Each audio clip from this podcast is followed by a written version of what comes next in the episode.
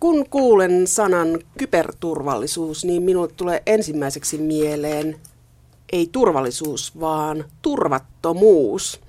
Ja sitä tukee myös Jarno Limnel ja Mirva Salminen teidän kirjanne Kyberturvallisuus.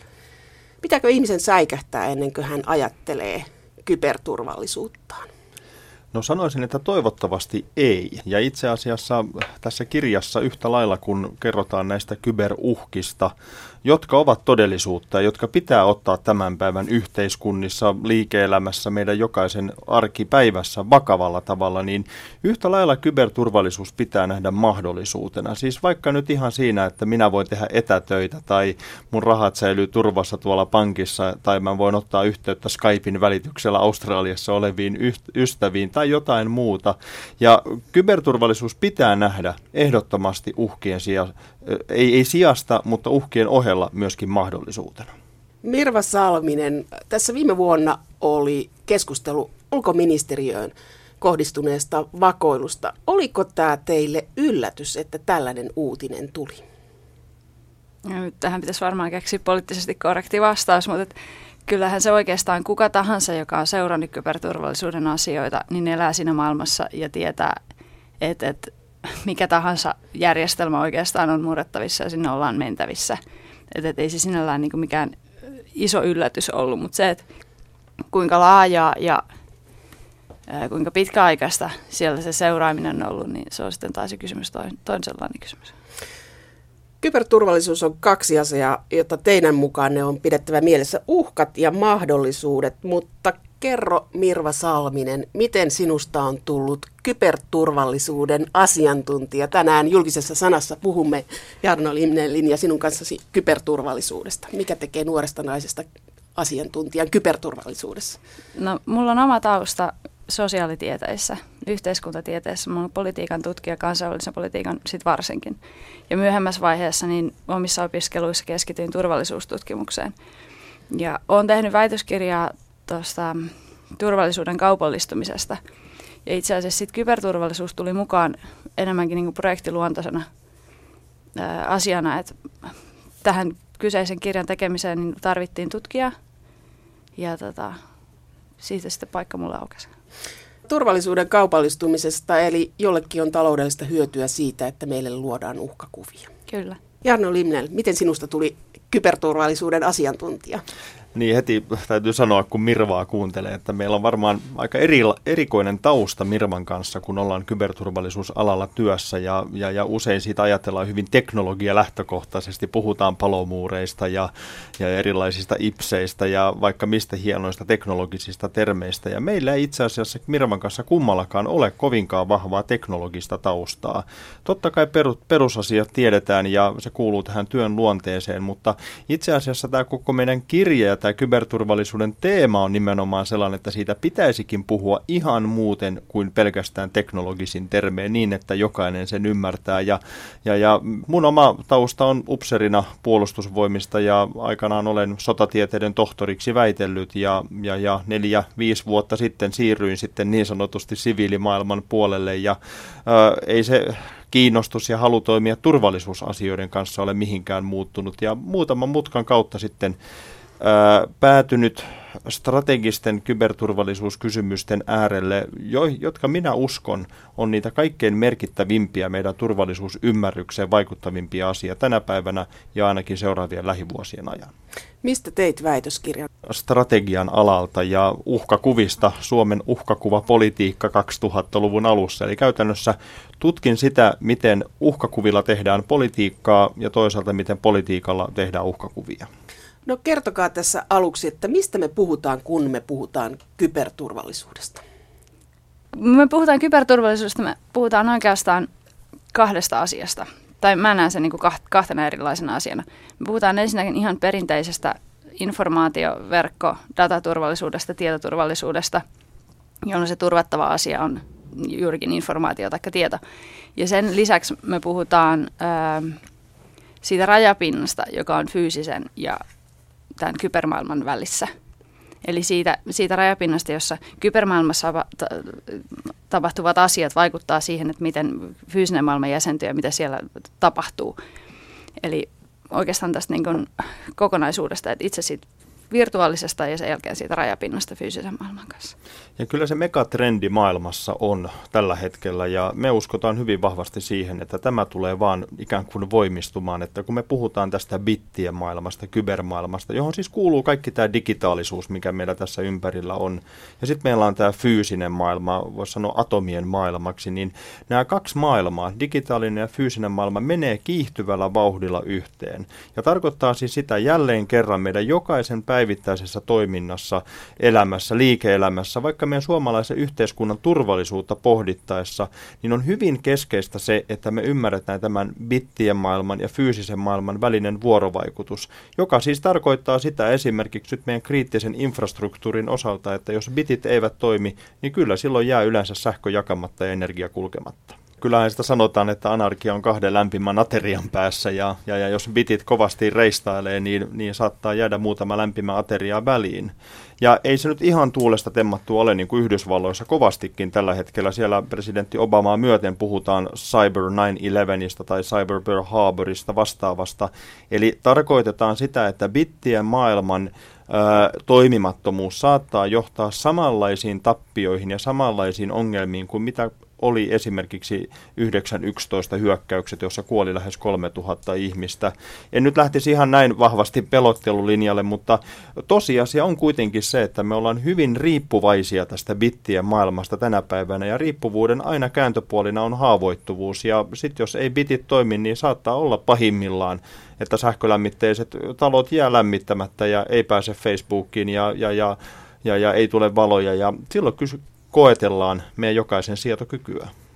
Ja yksi asia, mikä mun mielestä tähän liittyy, on se, että me on totuttu siihen, että pitit aina toimii. Koska ne on olleet luotettavia tiettyyn pisteeseen asti, niin silloin on hyvin vaikea edes ajatella, että mitä, mitä sitten, mitä jos ne ei toimisivatkaan. Mitä meidän tavallisten ihmisten pitäisi tehdä oman turvallisuutemme eteen? Kun nämä on kuitenkin nämä ongelmat on globaaleja. Globaaleja ehdottomasti ja tämä kyberympäristö tuleekin ymmärtää niin sanotusti rajattomana ympäristönä, joka ei katso valtion rajoja. Mutta kyllä se, tämä on kysymys, joka multa usein kysytään ja kyllä mä monesti teen vertauksen liikenteeseen, että on sitten itsellään hyvä tai huono päivä tai on sitten ulkona vesisadetta ja auringonpaiste, niin liikenteessä on pakko olla valppaana joka päivä. Koska pahimmillaan yksi moka, jonka tuolla liikenteessä teet, saattaa vaikeuttaa sun koko loppuelämää hyvin merkittävällä tavalla. Ja kyllä tämmöinen yleinen valppaus, mitä ikinä sitten surffaat ja teet täällä bittien maailmassa tai postailet jonnekin sosiaaliseen mediaan omia tuntemuksia, niin valppaana pitää olla joka hetki, jopa sen viinilasillisen jälkeen perjantai-iltana. Jarno Limnen, luodaan niitä uhkakuvia. Nyt sanoit, että, että yksi virhe nettimaailmassa voi koitua loppuelämän kohtaloksi. Mitä, mitä sellaista voisi tapahtua, joka voisi koitua tavalliselle ihmiselle? No ensinnäkin kannattaa muistaa se, että kaikki mitä esimerkiksi internettiin laittaa, mun mielestä tämä on ihan hyvä yleinen muistisääntö, niin jälki on ikuinen. Ja monesti nyt varsinkin viime aikoina on kovasti miettinyt sitä, kun katsoo, miten ystävät postailee erilaisia, siis laittaa erilaisia päivityksiä vaikka omista lapsistaan, että miten vahvan sosiaalisen historian sosiaaliseen mediaan ja internettiin, siis tänne bittien maailmaan vanhemmat luo vaikka siitä omasta lapsestaan jo ennen kuin hän itse ymmärtää näitä mitään. Ja sitten tämä vanhempien tekemä historia seuraa tätä lasta sitten koko loppuelämän. Mutta tänä päivänä, mikä koskettaa ihan meitä jokaista, on valitettavasti kiihtyvä kyberrikollisuus. Ja, ja se, minkä takia kyberrikollisuus on tällä hetkellä niin helppoa, johtuu siitä, että ihmiset tekevät ikään kuin helppoja virheitä ja antavat liian helposti ne omat tietonsa sitten katalille yrittäjille. Ja te sanotte, että enemmän tätä rikollisuutta kohdistuu yksityispuolelle kuin yrityksiin uhkat on isompia yritysmaailmassa ja valtioilla, mutta kuitenkin yksityisiin? No molempiin kyllä kohdistuu. tietysti voisi ensimmäiseksi kysyä, että minkä takia tämä kyberrikollisuus on niin vahvasti kasvava ala, ja se johtuu siitä, että rikolliset on siellä, missä rahatkin on, ja rahat on tänä päivänä bittien maailmassa, ja me luotetaan, niin kuin Mirva tuossa aikaisemmin sanoi, hyvin vahvasti siihen, että rahat siellä säilyy, mutta kyllä yhtä lailla yritetään meitä jokaista erilaisin pippaskonstein tuolla internetissä esimerkiksi saada kyberrikollisten haaviin ja esimerkiksi luovuttamaan tietoja, joista sitten päästään tekemään laittomia maksutapahtumia.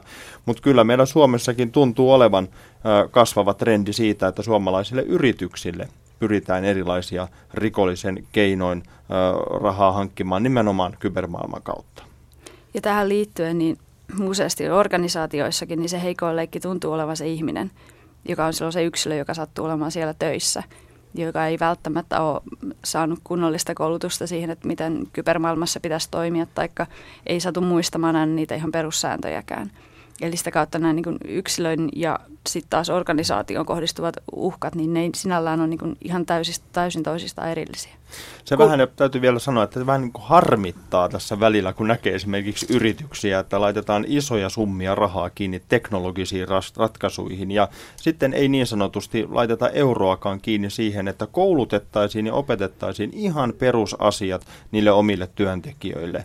Ja jos armeijasta on tuttu sanonta, että joukko on niin vahva kuin sen heikoin lenkki, niin tämä pätee erittäin hyvin tänne kybermaailmaan, että yksittäinen työntekijä, joka omilla hölmöilyillään päästää ikään kuin laittomat tunkeutujat sinne yrityksen sisäverkkoon, niin saattaa muodostaa mer- merkittäviä kustannuksia sitten tällä yrityksellä. Ja tieto on tänä päivänä se yrityksen avainsana, mikä on rahan arvosta. Mutta mikä on se virhe, suurin virhe, miten, se on inhimillinen virhe, mikä päästää uhkat tai aiheuttaa vahinkoa, niin mikä on se yleisin virhe, mitä tehdään?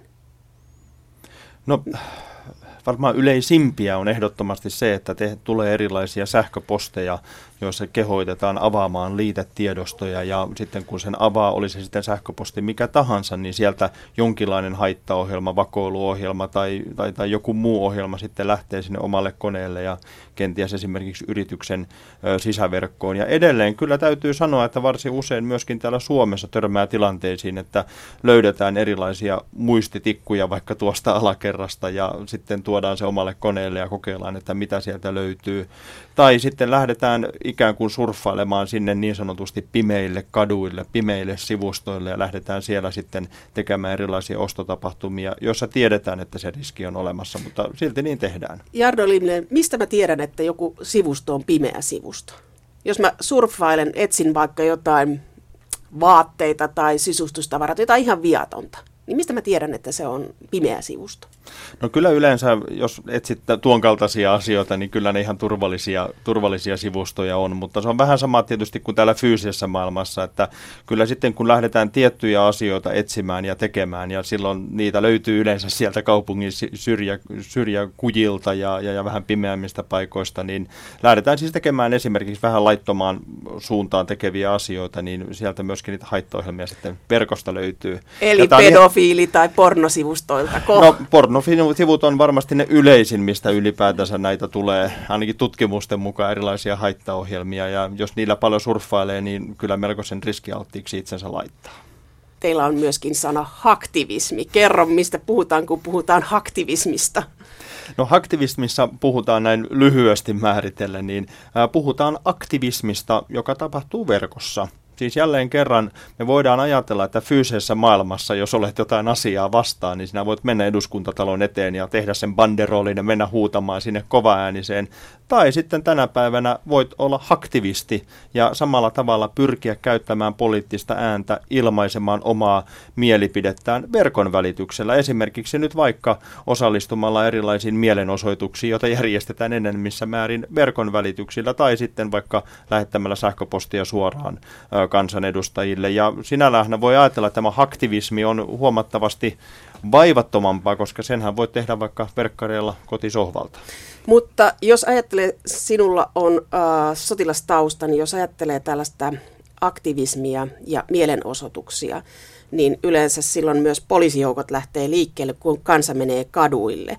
Niin entäs sitten, kun siellä on verkossa menossa aktivismi, niin miten pitääkö valtion tai kaupungin suojautua tähän, että onko se samanlainen ää, hallitsematon tilanne kuin se, että tuhannet, kymmenet tuhannet ihmiset lähtevät kadulle osoittamaan mieltä aseet kädessä tai pesäpalomaidat kädessä, niin on, onko se verkossa tapahtuva aktivismi, niin onko se yhtä vaarallista? Tai suojaudutaanko siltä? No, nämä varmasti molemmat, siis fyysisen maailman aktivismi ja verkkomaailman aktivisti-ilmiöitä, joiden kanssa meidän on opittava elämään. Se on niin sanotusti ää, ajan, ajan suuntaus. Ja yhtä lailla voi ajatella, että kun turvallisuusviranomaisten täällä meillä Suomessakin pitää pystyä huolehtimaan yhteiskunnan turvallisuudesta täällä fyysisessä maailmassa, niin yhtä lailla heidän pitää pystyä ja heillä pitää olla minun mielestä riittävät toimivaltuudet siihen, että he kykenevät huolehtimaan turvallisuudesta täällä verkkomaailmassa.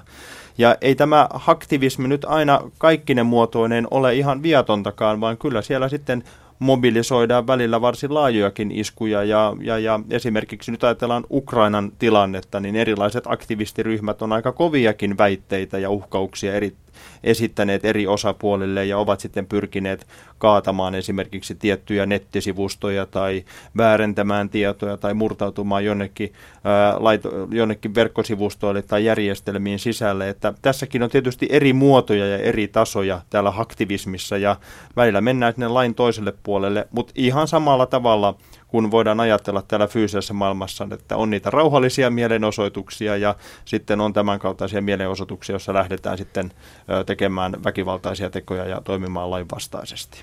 Ja tuossakin sitten pätee se, että tota, riippuen, että mikä on juurikin se toimintatapa. Että jos jonkin yrityksen esimerkiksi Twitter-sivulle hakkeroidutaan ja sinne, siellä julkaistaan tietoa, joka ei pidä paikkaansa, niin siinä ei välttämättä niin yhteiskunnan poliisilla tai muilla yhteiskunnallisilla toimijoilla ei ole resursseja tai edes pääsyä kyseiseen, kyseisen asian tai kyseiselle sivulle ja tämän asian korjaamiseen. Että kyllä siitä on sen kyseisen yrityksen vastuulla tai sitten sen tietoturvaratkaisujen tarjoajan vastuulla.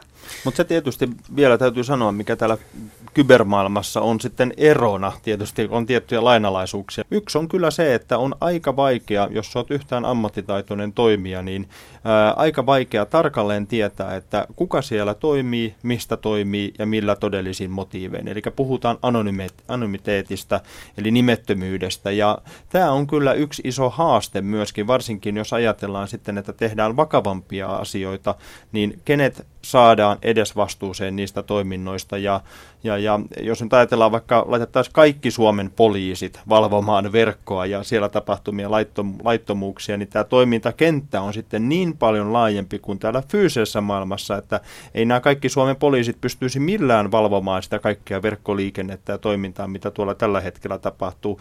Eli tämä on myös huomattavasti haasteellisempi ö, toimintaympäristö viranomaisille toimia.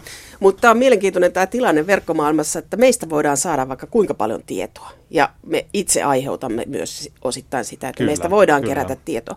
Mutta me emme tiedä, kuka kerää meistä tietoa. Tai sitten jos joku tekee väärinkäytöksiä, niin se onkin toisinpäin täysin mahdotonta. Että se on, se on niin kuin ristiriita, joka on va- niin kuin vaikea maalikon ymmärtää, että miten se voi mennä näin yksisuuntaisesti, että eikö se mene myös toiseen suuntaan se piuha? Menee ehdottomasti, ja se mikä tuntuu vielä nyt unohtuvan, kun tässä Snowden paljastusten aikakautta edetään, niin äh, voisi sanoa, että jopa vielä enemmän meistä tunnutaan, että kerätään tietoa erilaisten yritysten ja, ja äh, firmojen osalta, jotka pyrkii määrittämään sitä profiilia, että no mikä sinua nyt kiinnostaa, mitä sinulle kannattaa myydä, minkälaista kohdennettua markkinointia sinulle kannattaa, tai varmaan se trendi, mihin tullaan pikkuhiljaa siirtymään, että kun sitä dataa on big dataa niin sanotusti niin paljon meistä joka, jokaisesta jo jatkuvasti tuolla ö, saatavilla, että kohta vakuutusyhtiötkin alkavat tekemään yksityis, yksityiskohtaisia esimerkiksi riskianalyysejä siitä, että minkälaisia kauppalaskuja sinulla tulee, montako pulloa olet olutta ostanut ja mitä ruokaa syöt ja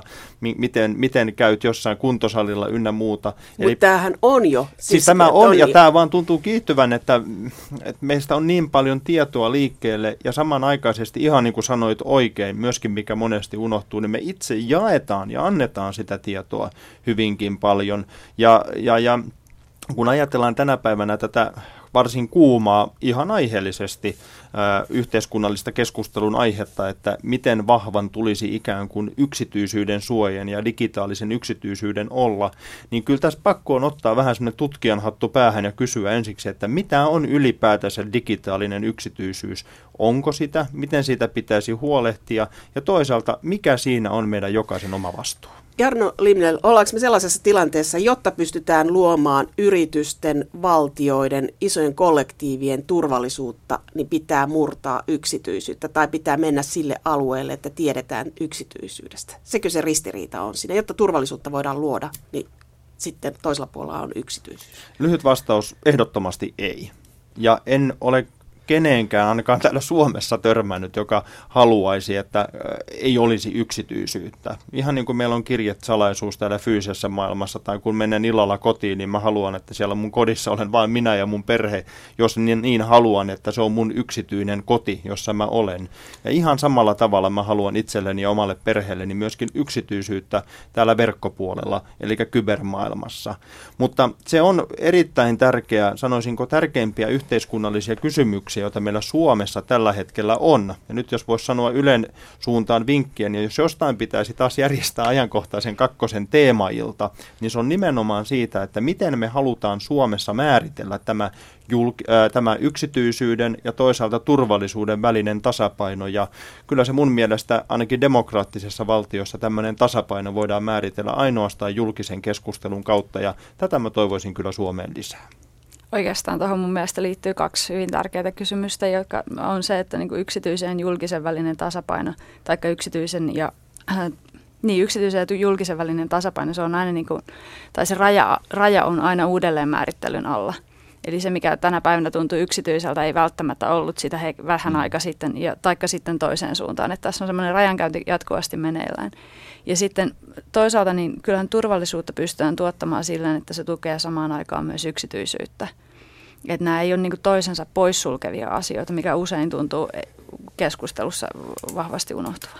Mutta toisaalta sanotte tässä kirjassanne, että turvallisuuden tuottaminen vaatii tiedustelutoimintaa ja kuitenkin meillä demokratiassa on vahvana eetoksena tämä yksityisyys, että miten voidaan vako- vakoilla murtamatta yksityisyyttä.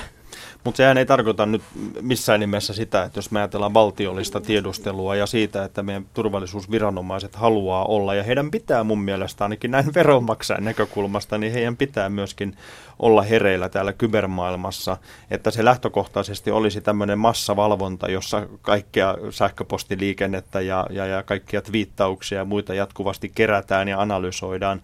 Siitähän nyt ei ole ollenkaan kyse, ja tämä on vähän semmoinen harhaluulo, nyt tässä meidän verkkotiedustelulakikeskustelussa, mikä meillä on valmistelulla ja mikä tämä siis keskustelu on käynnissä, niin tuntuu, että vähän mopo kars karkaa, karkaa väillä käsistä.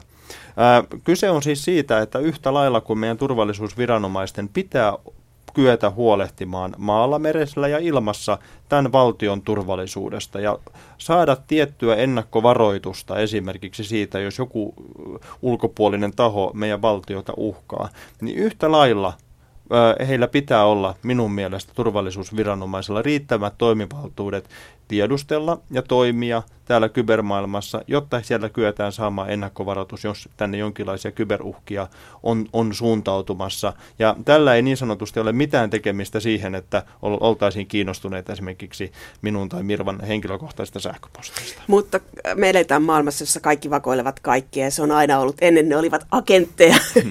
vähän niin kuin James Bond-elokuvassa, mutta, mutta nyt se on, tapahtuu kyberavaruudessa. Niin silloin, kun valtiot hankkivat tietoja toisista valtioista, heidän pitää myös murtaa joitakin muureja. Eli samaan aikaan, kun haetaan tietoa, murretaan muureja, samaan aikaan suojaudutaan muilta. Eli tämäkö se peli siellä kyberarvaruudessa on tällä hetkellä valtioiden suhteen? No kyllä voi sanoa, että tuo on se peli, ja se peli on aika kovaa. Ja se on myöskin, täytyy sanoa, mitä tuolla paljon kun työn, työn puolesta maailmalla liikun ja näen asioita, niin täytyy sanoa, että se on myös varsin aggressiivista. Ja tietyllä tavalla, jos ajatellaan, että aikaisemmin tiedustelutoiminta oli sitä, että ei nyt varsinaisesti murtauduttu mihinkään, vaan pyrittiin enemmänkin kuuntelemaan ja saamaan niitä tietoja jotenkin muuten, niin kyllähän täällä kybermaailmassa, jos haluat oikeasti mennä johonkin salaisimpiin tietoihin käsiksi, jotka ovat täällä bittien maailmassa, niin silloinhan sä murtaudut johonkin järjestelmään ja silloin me kyllä mun mielestä tietynlainen raja siinä ylitetään. Ja äh, kysehän on siitä, että kybervakoilu varmasti tulee jatkumaan entisestään, koska vakoiluhan ei mihinkään, mihinkään ilmiönä tule varmasti ihmiskunnan historiassa katoamaan eikä, eikä tulevaisuudessakaan, koska se tieto on tänä päivänä täällä bittien maailmassa ja silloin myöskin tiedusteluviranomaiset on siellä. Mirva Salminen. Ja yksi, mikä tuohon liittyy ja yhtä lailla, että jos me mielletään vakoilu aina valtioiden väliseksi toiminnaksi, niin kyllä kybermaailmassa teollinen vakoilu ja kaupalliselta pohjalta tehtävä tiedustelutoiminta niin on erittäin merkittävässä roolissa. Kertooko tapaus ulkoministeriö siitä, että Suomi elää viattomuuden aikaa siinä, miten suojaudutaan vakoilulta? Minä en kyllä sanoisi, että viattomuuden aikaa. Mun mielestä ulkoministeriön tapaus oli tietyllä tavalla hyvä herätys. Osoitti sen, että kyllä meitä Suome, Suome, suomalaisiakin vakoillaan ja meidän tiedosta, tiedoista ollaan kiinnostuneita. Ja missään nimessä väheksymättä tätä ulkoministeriön tapahtumaa, niin täytyy sanoa, että nämä on kuitenkin aika arkipäivää tämänkaltaiset tapahtumat tuolla maailmalla. Ja välillä tuntuu, vaikka tällä alallakin työskentelee, että kun tämmöisiä oikein kehittyneitä vakoiluohjelmia paljastuu, että on ollut jossain järjestelmissä sisällä jo vuosia, niin samanaikaisesti saa tiedon siitä, että tämä kyseinen ohjelma on tehty vaikka jo 5-6 vuotta sitten, mikä on ikään kuin tällä alalla voisi sanoa erittäin pitkä aika. Ja silloin se tietysti pakottaa kysymään, että mitä kaikkea tuolla verkossa jo tällä hetkellä liikkuu, josta me ei olla tietoisia. Yksi tämmöisiä kuumimpia kysymyksiä, mitä tällä hetkellä työssäni tuolla maailmalla kohtaan, liittyy nimenomaan tähän julkisen ja yksityisen, yksityisen sektorin väliseen yhteistyöhön ja sen mallin luomiseen, koska niin Suomessa kuin oikeastaan jokaisessa länsimaassa on, on se tilanne, että tämä kriittinen infrastruktuuri, siis ne palvelut ja toiminnot, jonka varassa meidän yhteiskunnat pyörii, niin on lähes 90 prosenttisesti yksityisen sektorin omistuksessa. Ja silloinhan se tarkoittaa sitä, että se, että meille sähköä tulee, energia toimii, tietoliikenneyhteydet toimii, logistiikkaketjut pelaavat ja niin edespäin, niin voi sanoa, että siinä on erittäin merkittävässä roolissa nimenomaan yksityinen sektori.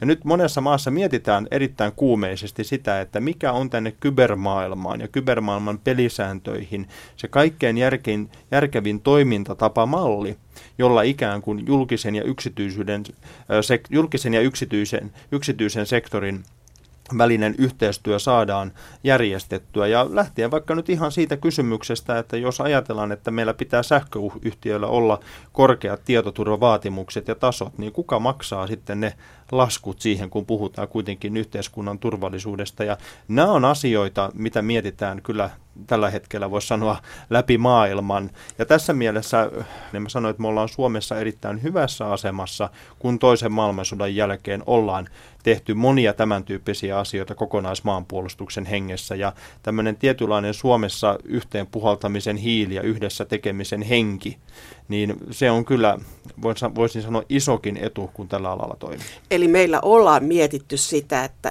missä kohdin ollaan haavoittuvia ja että asioita on sekä hajautettu että toimitaan yhdessä kyllä meillä, kyberuhkia vastaan. Joo, kyllä meillä ollaan paljon mietitty, mutta täytyy sanoa, että on myöskin paljon edelleen mietittävää, että ei tässä missään nimessä ei voi tuudittautua, että täällä olisi hommat tehty kaikki viimeisen päälle. Kyllä meidän Suomessakin on vielä paljon parannettavaa ja täytyy sanoa, että myöskin resurssoitavaa, jotta nämä asiat kyetään hoitamaan kunnolla. Ja sitten se, mitä pitää ehdottomasti painottaa, että tämä kyberturvallisuus ei ole mikään projekti, joka voidaan päättää ja olla tyytyväinen, että nyt nämä asiat on tehty, vaan tämä on jatkuva prosessi ja jos mun pitäisi yhdellä adjektiivilla kuvata, mikä tämä kyberympäristö tällä hetkellä on, niin mä sanon, että se on erittäin dynaaminen.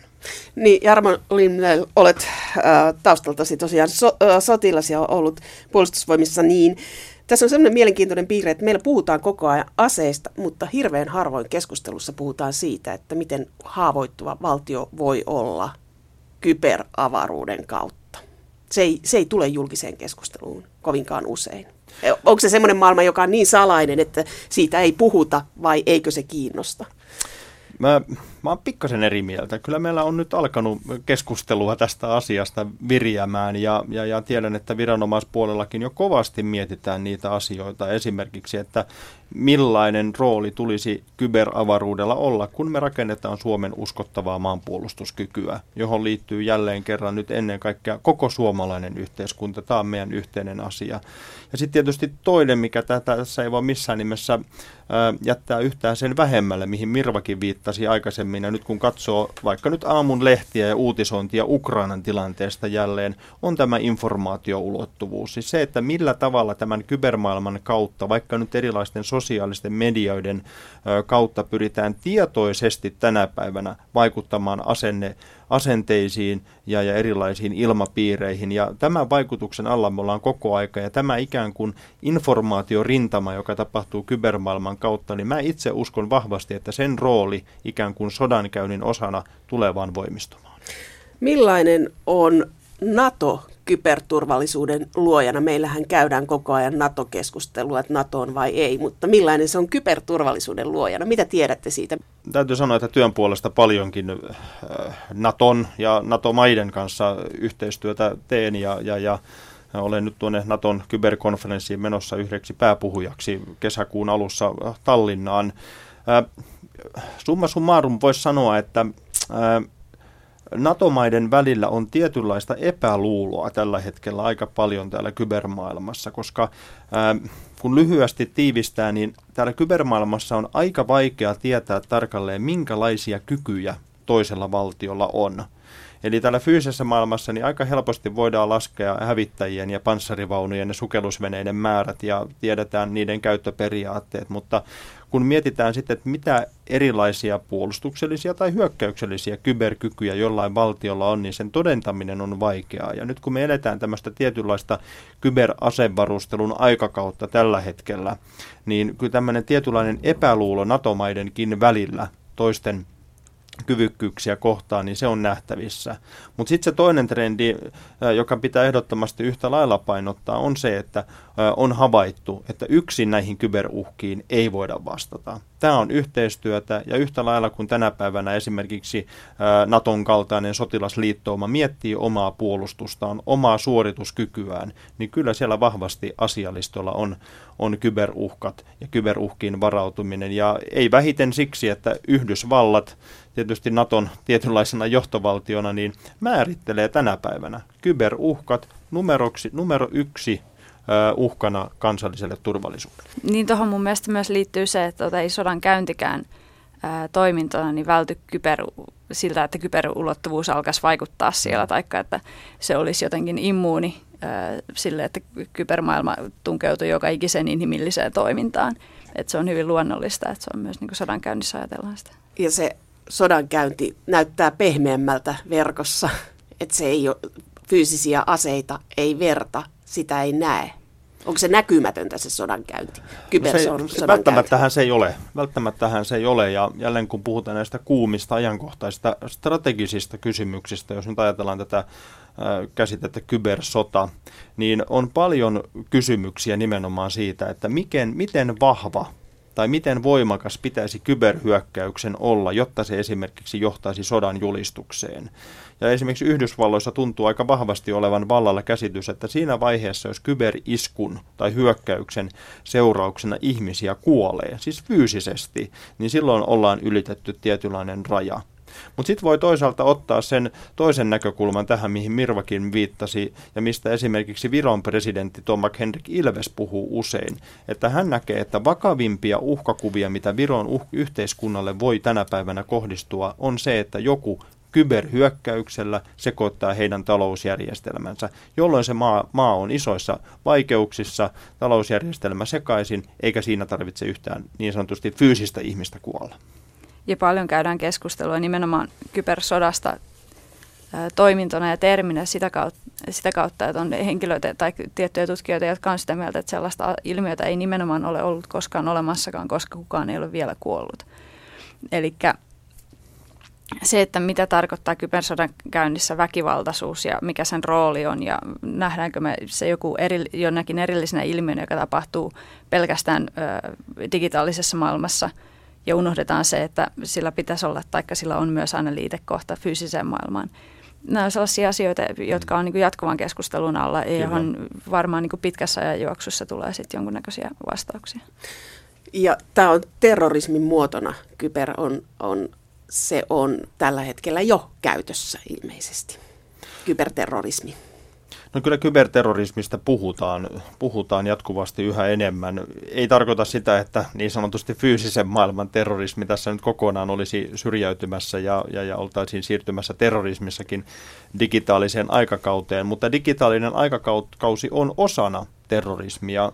Jos nyt ajatellaan ihan erilaista propagandan levittämistä, erilaista kouluttautumista, rahanpesua ynnä muuta yhteydenpitoa, niin kyllä tar- äh, kyllä tämä kybermaailma tarjoaa terroristeillekin niin yhden alustan toimia lisää. Ja kyllähän sitä esimerkiksi Yhdysvalloissa puhutaan paljon siitä, että miten seuraava nimenomaan terroristi-isku Yhdysvaltoihin kohdistuisi kybermaailman kautta.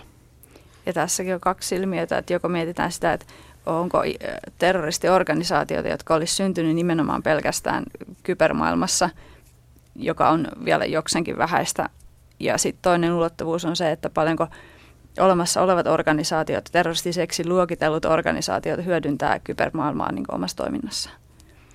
Eli me tiedetään vielä varsin vähän tästä. No kaikkinensa voisi sanoa tästä, kun puhutaan kyber, kyberulottuvuudesta, että, ää, ja katsotaan yhtään, noustaan näiden päivän uutisten yläpuolelle ja katsotaan tätä vähän laajempaa strategista kehityssuuntaa, niin voi sanoa, että me eletään kyberaikakauden aamunkoittoa me, ei tiedetä mitä on odotettavissa, mutta tällä hetkellä on jo se tilanne, että meidän tietoja, yritysten tietoja, valtioiden tietoja päätyy markkinoille. Minkälainen raha siellä liikkuu? Nyt en pysty, uskalla heittää hirveän isoja arvioita siitä, että kuinka, kuinka paljon rahaa kaiken kaikkiaan liikkuu. Et iso osa näistä markkinoista on pimeitä ihan tarkoituksellisesti, mutta ei yksittäisen henkilötunnuksen hinta esimerkiksi ei välttämättä ole enää kauhean korkea tänä päivänä. Suunnilleen. Kyllä me puhutaan ihan muutamista euroista tänä päivänä, kun puhutaan. Tämä on niin... Jos joku haluaa sinun henkilötunnuksesi ja tietosi, niin saa, saa muutamalla eurolla. No tuossa vähän aikaa sitten katsoin, että jos haluaisin hakkeroitua esimerkiksi jonkun kaverini ää, sähköpostiin sisään ja haluaisin ostaa tällaisen palvelun tuolta internetistä, niin muutamalla kympillä semmoinen löytyisi. Mutta sitten tässä on se toinen puoli tietysti, mikä kun puhutaan taas vähän isommasta kuvasta, ja mitä on tietysti hyvin vaikea täsmällisesti rahallisesti määritelläkään, on se, mitä esimerkiksi nyt taas Yhdysvalloissa ja monessa muussa valtiossa puhutaan, että miten paljon varastetaan ikään kuin tämmöistä älyllistä pääomaa tänä päivänä. Juuri väistynyt NSAn pomo joka oli myös US Cyber Commandin pommo, kenraali Keith Alexander on monesti esimerkiksi sanonut julkisuudessa, että käynnissä on Yhdysvaltojen historian suurin taloudellinen siirtymä tällä hetkellä.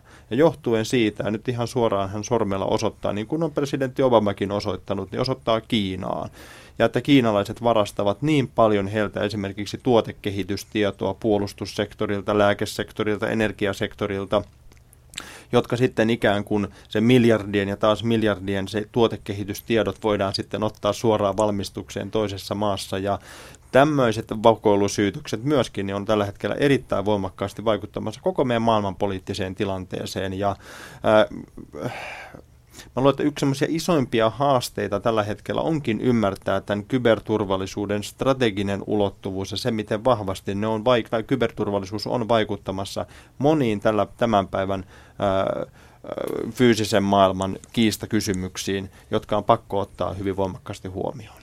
Ja jos mennään takaisin tuohon ta- taloudelliseen vakoiluun ja tuotetietojen tai tuotekehitystietojen varastamiseen, kun se ei pelkästään li- tarkoita, että viedään ne kyseisen yrityksen olemassa olevat tiedot, vaan se vaikuttaa suoraan sitten, mitä tuotetaan missäkin päin maailmaa ja mikä esimerkiksi mm. työllisyystilanne kyseisessä maassa sitten saattaa olla, jos tällä yks- yksittäisellä yrityksellä on hyvinkin niin merkittävä rooli sen kansantaloudessa.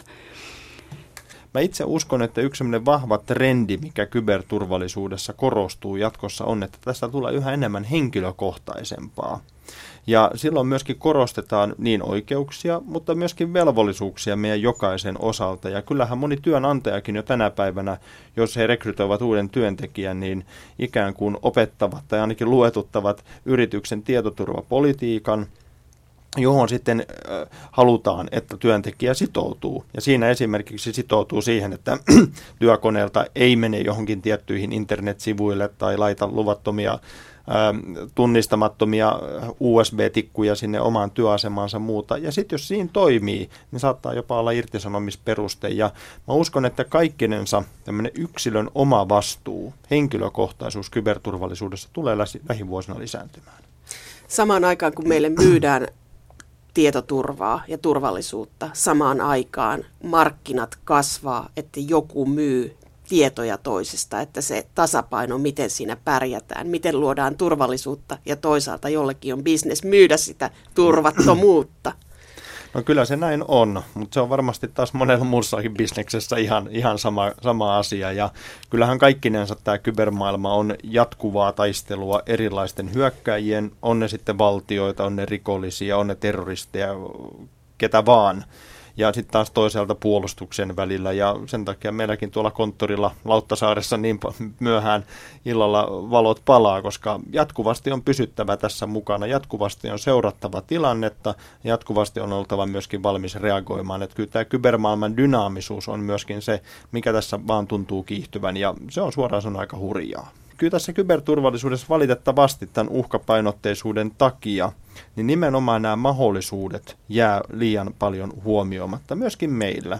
Ja jota ajattelen nyt ihan koulutuksellisia, liiketaloudellisia, jopa ulkopoliittisia, maanpuolustuksellisia mahdollisuuksia, mitä tämä voimistuma kybermaailma sisältää, niin yhtä lailla toivoisin, että meillä keskustellaan niistä ja tuodaan niitä esille – välillä suupielet ylöspäin kääntyen, kun pelkästään puhutaan niistä uhkista. Ja tämä on yksi semmoinen, mihin me ollaan nyt Sitran kanssa ollaan uu, Suomen uutta turvallisuutta tässä kovasti pohdittu viimeiset puoli vuotta. Ja me ollaan nyt tekemässä tällä hetkellä tämmöistä mahdollisuuksien kyberjulistusta, joka on tarkoitus tuossa toukokuun loppupuolella sitten viedä kansainväliseen tietouteen. Ja sitä voi meistä jokainen mennä kirjoittamaan menemällä nettiin osoitteeseen mahdollisuuksien kyber Fi, niin siellä joukkoistamalla kirjoitetaan mahdollisuuksien kyberjulistusta ja siellä ei kyllä puhuta uhkista mitään.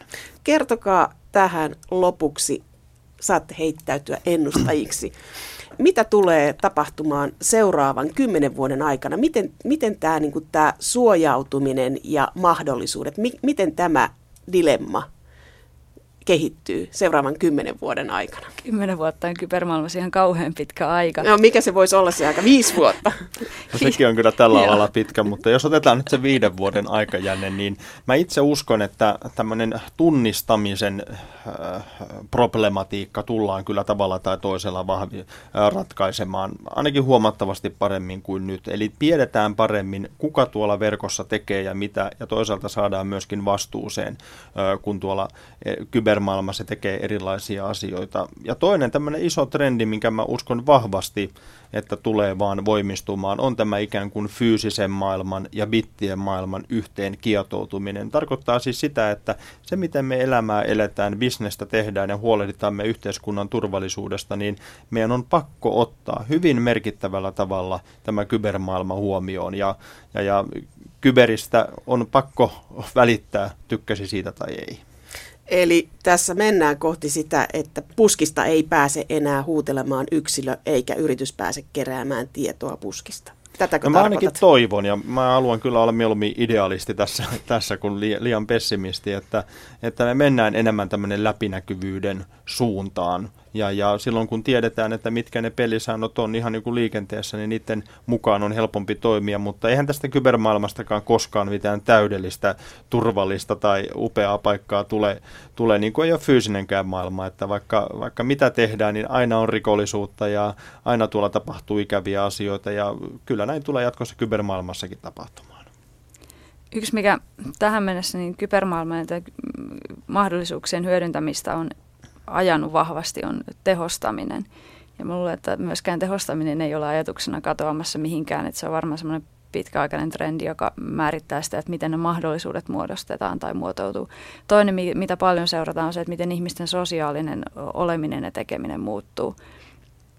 Ja sen ympärillä rakennetaan erilaisia palveluita ja yhdessä olemisen tapoja ja, ja, ja tekemisen tapoja. Et mä luulen, että nämä on sellaisia, jotka myös jatkossa vielä viidenkin vuoden kuluttua niin määrittää. Voi olla, että tulee jotain ihan uutta, mitä ei ole vielä niin osata tässä edes ajatella, mutta nämä on nyt ainakin toistaiseksi ne vahvimmat trendit ollut.